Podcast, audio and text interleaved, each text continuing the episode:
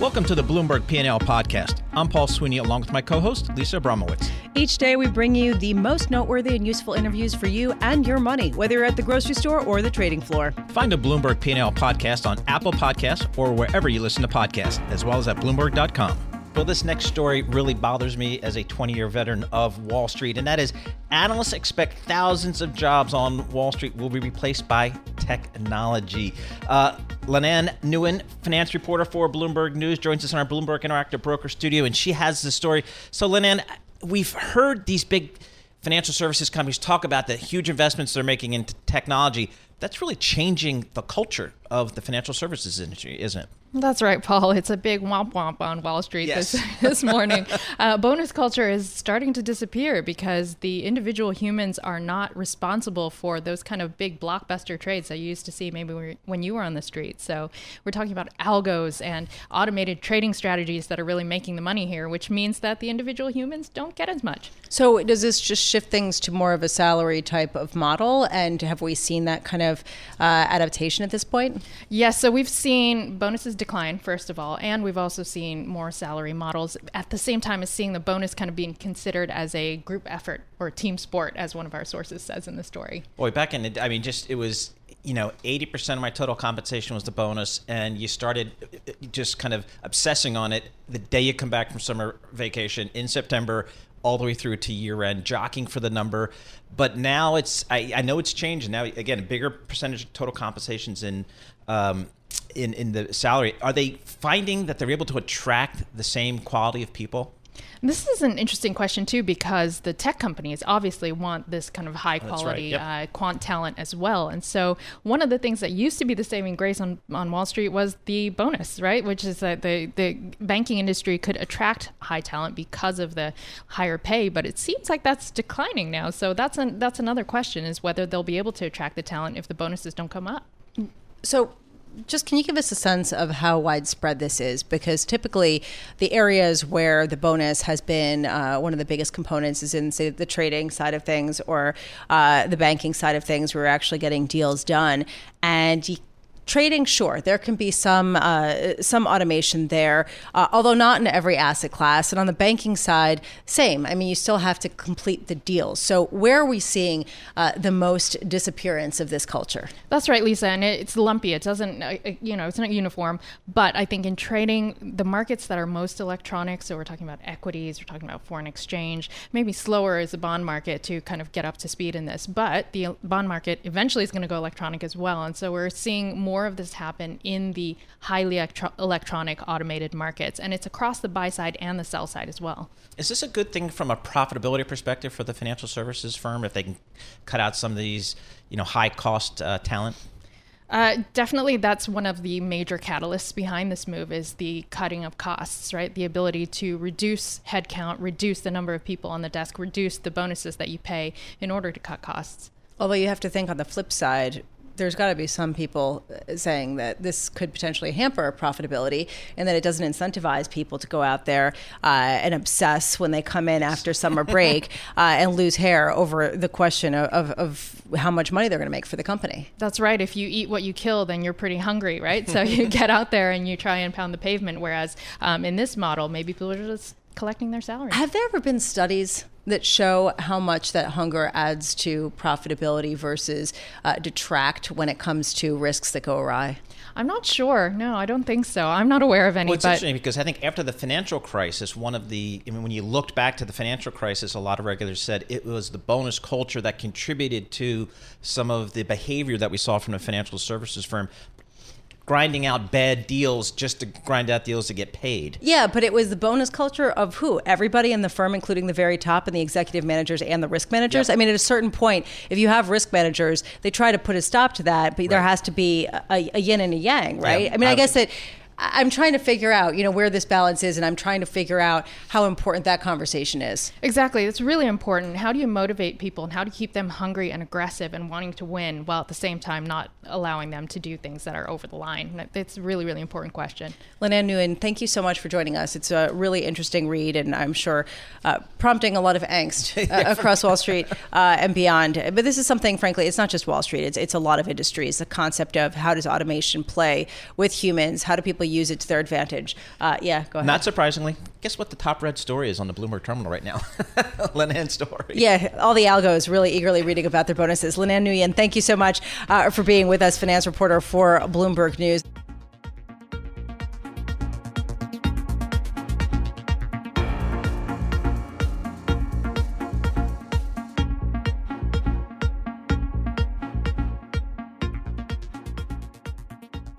Well, in the world of global trade, Wednesday will be a big day. That is the day when the U.S. and China are set to sign the Phase One trade deal. And we'll get a sense of what that means for retailers coming up with Rick Helfenbein. He's a former uh, chairman and president CEO of the American Apparel and Footwear Association. So, Rick, thanks so much for joining us here in our Bloomberg Interactive Broker studio. So, if we get this trade deal, which again scheduled to be signed uh, this Wednesday, what does it mean for apparel makers, footwear makers, in this country? Well, clearly, Paul, we're. Um, you know, we're excited they're meeting. We're excited they're signing a piece of paper. Of course, uh, it's 86 pages and nobody's seen it yet, right. which is a little bit disturbing. From uh, everything that we've heard from, uh, you know, our insiders, uh, we're not particularly bowled over by this deal. As a matter of fact, we don't think it's going to help us at all, which is uh, a big concern for a whole host of reasons that are really simple to understand. Um, they eliminated uh, the December 15th tariff, which we never had. So, eliminating something we never had is not of great value to us. The 25% that we've had for a couple months now on hats, handbags, and gloves, that sticks. That's still there. And the 15% that they hit us with on September 1 gets cut to 7.5%, which, in our humble opinion, is 7.5% too much. So we don't see any wins for our industry at, at this point in time. We are um, justifiably upset for a whole host of reasons, like, you know, is there going to be a phase two? Uh, are, you know, will talks go on? What's the roadmap for getting rid of this? Well, I remember when you spoke with us uh, over recent months when you said that it would be an absolute disaster, a death knell, if the tariffs that were planned for December had gone into effect. So, on a, on a certain level, that's good, right? They didn't go into effect. Well, they did and they didn't. Remember, uh, as an industry, we were, were prior to the trade war six percent of all imports coming into the United States, but we already paid fifty-one percent of all duties collected. So we are a highly tariffed industry. In America, the average tariffs before the trade war were one point two percent. Our average tariffs were about twelve percent. Okay, well, uh, just uh, what I'm trying to understand is going forward. Uh, at least we have certainty right? Because phase two isn't going to necessarily involve retail and tariffs again. Let's say it doesn't. Is that good enough? No, it's okay. not. It's gotten. it's not good enough because you're you're essentially taxing us out of our prime source of supply, and that's what hurts because a huge percent, 41% of all apparel coming into the United States comes from China. 69% of all footwear comes from China. 84% of all accessories. So, what signing that deal does, it signs a mandate for us to get out of China. Okay, so we'll listen to the administration, we'll listen to the president, we'll get out of China. Where are we going to go? Where are we going to go? So, in this first round, with all the agitation, people decided to stay there. We got through the holiday season by renegotiating, but all bets are off going into 2020. So, prices have to go up. When prices go up, sales go down, and retail will end up in a funk. You know, we lost 77,000 jobs in retail last year. And retail, as everybody knows, is essentially two thirds of the economy. 10% or 12% of all jobs are in retail. So we look at this signing as a concrete step to tell us, okay, you better make other plans. And you know how long it takes to make other plans? Three to five years. So we're in trouble. We're hurting. So, Rick, what did your members, the apparel and footwear uh, retailers, what did they do? How did they deal with the higher tariffs? Did they try to pass along those price increases? Did it eat into their margin? What, what did you find so far? Well, remember, I left AAFA at the end of the year, so I can tell you what my former members did. Right. And what they all did unilaterally was went over to China and said, look, we make our money in the fourth quarter of the year. Help us out, work with us, because we will have to absorb tariffs on inbound merchandise. So, pretty much China worked with everybody, but they said, you know, one time deal, we'll get you through holiday. So, in 2020, you're on your own. I'm looking today, uh, Five Below, which is a retailer that prices most of its goods at $5 or less.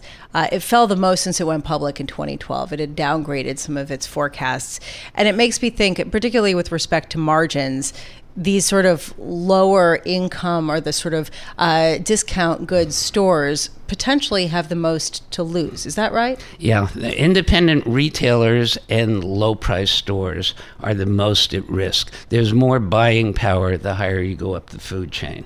So, you know, certain retailers will do okay, they'll get around it, and certain retailers will suffer. Can you give us a sense of the sort of scale here? I mean, in other words, how does that affect department stores, the Macy's of the world, or the it it, it affects them because of the huge quantity of merchandise that they bring in. They're reliant on their suppliers, and their suppliers don't have another place to go. So the big guys will get hurt. The question of what degree of how much hurt there will be in the in the plan. You will see it. You're going to see earnings coming up. You know, everybody goes, "Holiday was great." You know, we did 3.4 to 4 percent increase. Maybe we did about 730 billion dollars during the holiday season. Awesome. What about earnings? You know, everybody gets so excited about sales. What about earnings? Earnings reports are coming out in the next three weeks. You're going to see how we did. And yeah. Well, the next time uh, my 10 year old comes to me and says, I saw this watch and it was discounted by 80%, we got to buy it. I'm going to look at him and I'm going to say, what about the earnings? That's See, right. what about the earnings? And he'll he'll look at me and he'll say, "Oh my God, why are you my mother?" Rick Helfenbein, thank you so much for being uh, with us. Rick Helfenbein, former chair, president, and chief executive officer of the American Apparel and Footwear Association, joining us here in our interactive broker studios. A really timely discussion.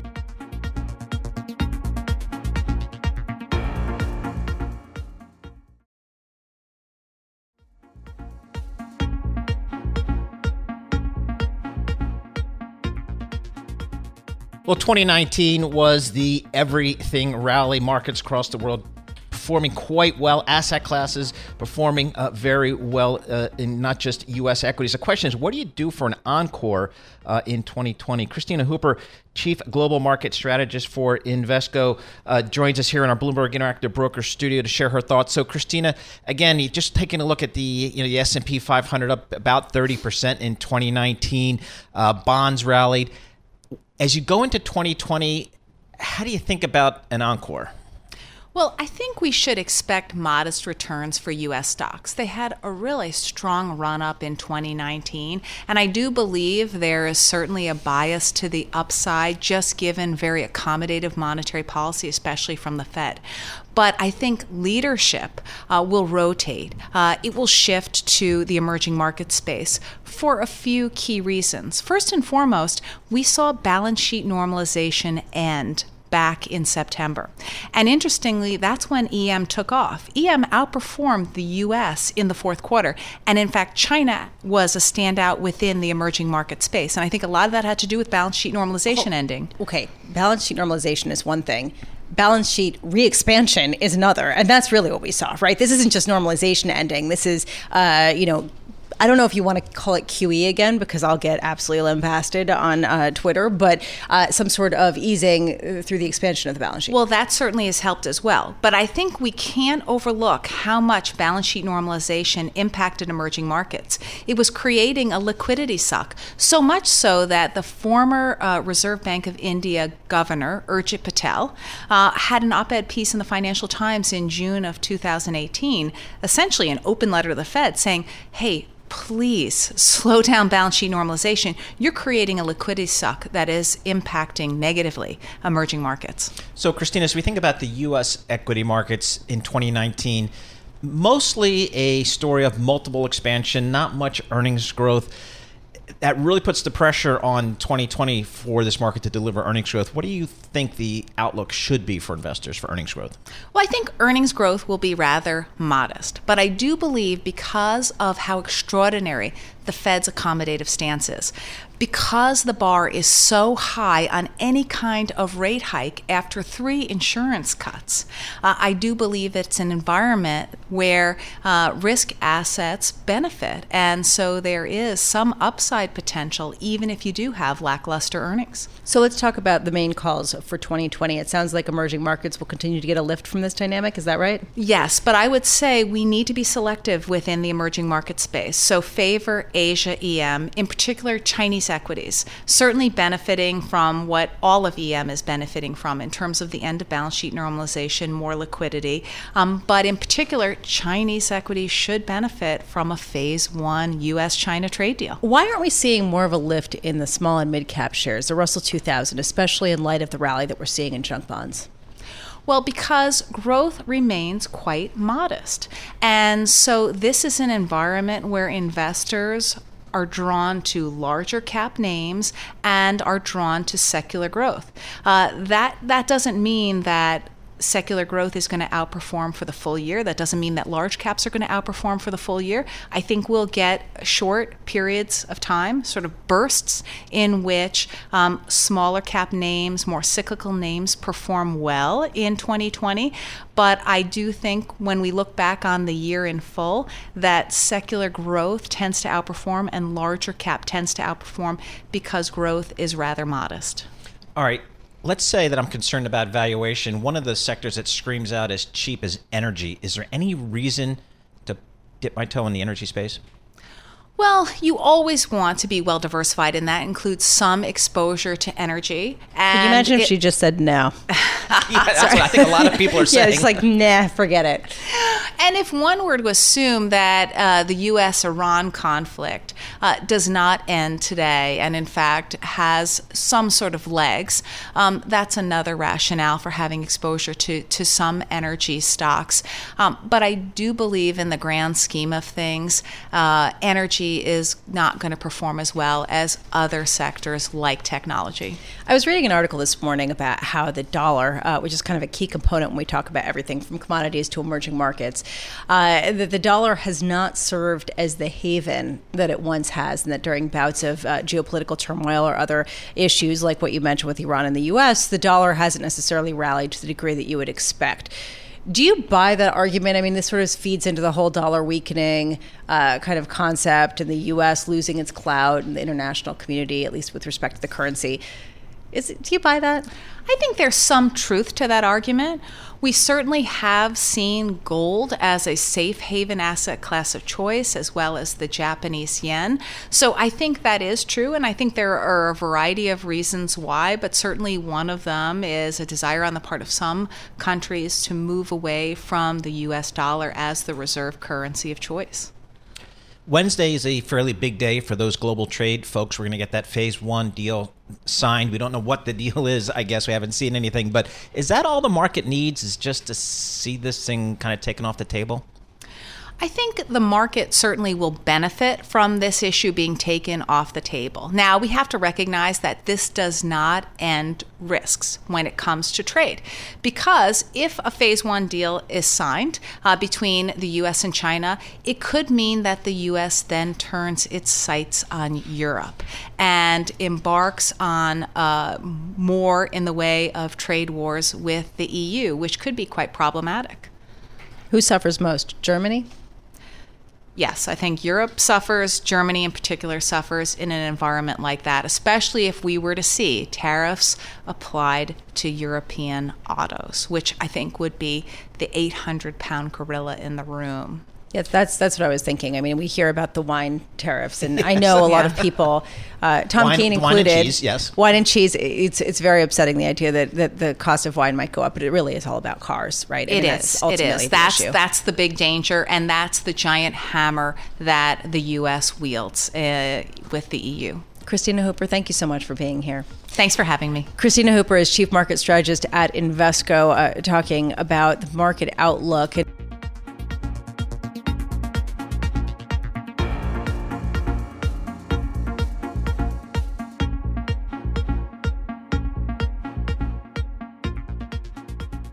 Headlines surrounding hedge funds tend to be somewhat conflicted. On one hand, you have underperformance when it comes to total returns when compared uh, versus the S&P 500. On the other, assets continue to climb to all-time high records, even though you have withdrawals. Joining us now to break it all down and get a sense of what to expect in the year ahead is Don Steinbrugge. He's managing partner at Agecroft Partners based in Richmond, Virginia. Uh, Don, thank you so much for being with us. Can we just start there in terms of what you're expecting this year uh, with flows for hedge funds?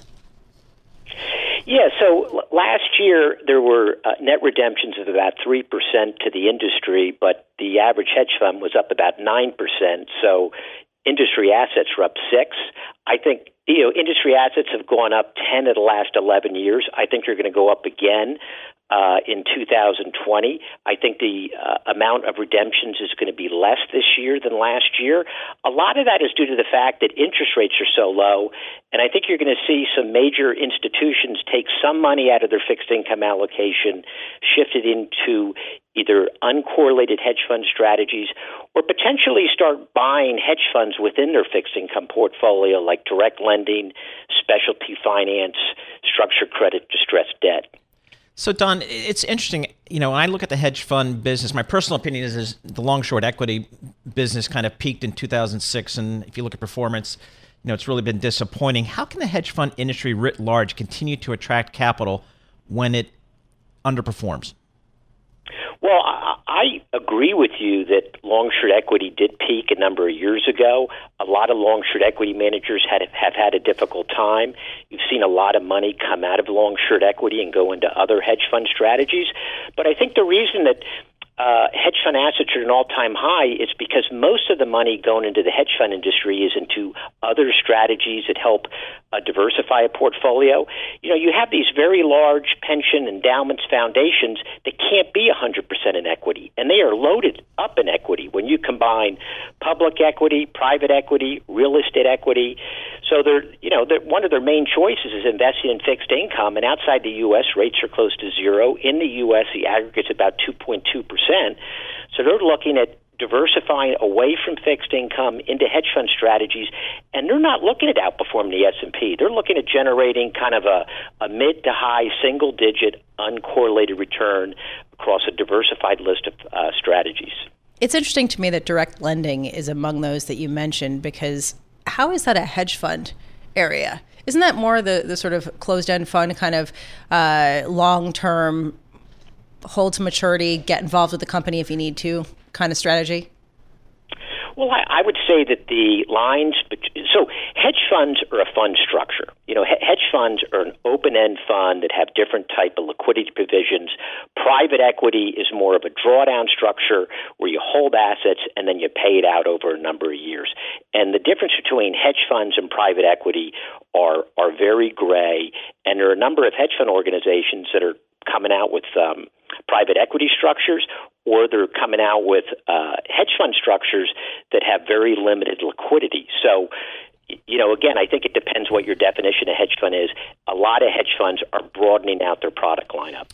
When I was uh, looking at the hedge fund business back in the day, it was about delivering absolute returns above and beyond the market, uncorrelated. This whole argument about I'm going to give you mid single digit uncorrelated returns is totally a new pitch by the hedge fund industry, in my opinion. Don, how about the days when a big trader from Goldman Sachs or Morgan Stanley, you know, has a great 10 year run and then decides to go out and raise a billion or two billion dollars? Is that still possible today? I think it's very, very difficult. You, you have a couple very high profile launches uh, in the hedge fund industry, but the amount of launches has gone down significantly. And you have two different dynamics. I mean, one is that the costs of running a hedge fund have gone up significantly. You need a lot more infrastructure. Uh, in addition to that, you have a huge squeeze on fees. So the break even level from an asset standpoint has gone up a lot. A lot of these new hedge fund launches are offering founder share for the first 100 million of assets that are about 50% of the normal fee. So business is becoming much more competitive. I think you're going to see less and less launches over time, and I think you're going to see a consolidation of the number of hedge funds in the industry over time. Where are we in terms of hedge funds turning into family offices? Well, you know, there's been some very high profile stories uh, about a few hedge funds that have closed down, decided to, you know, give their money back. And, you know, the, the fact of the matter is there's an arms race for alpha. You know, you got to com- continually up your game. And a strategy that worked 10 years ago doesn't necessarily mean it, it's going to work today.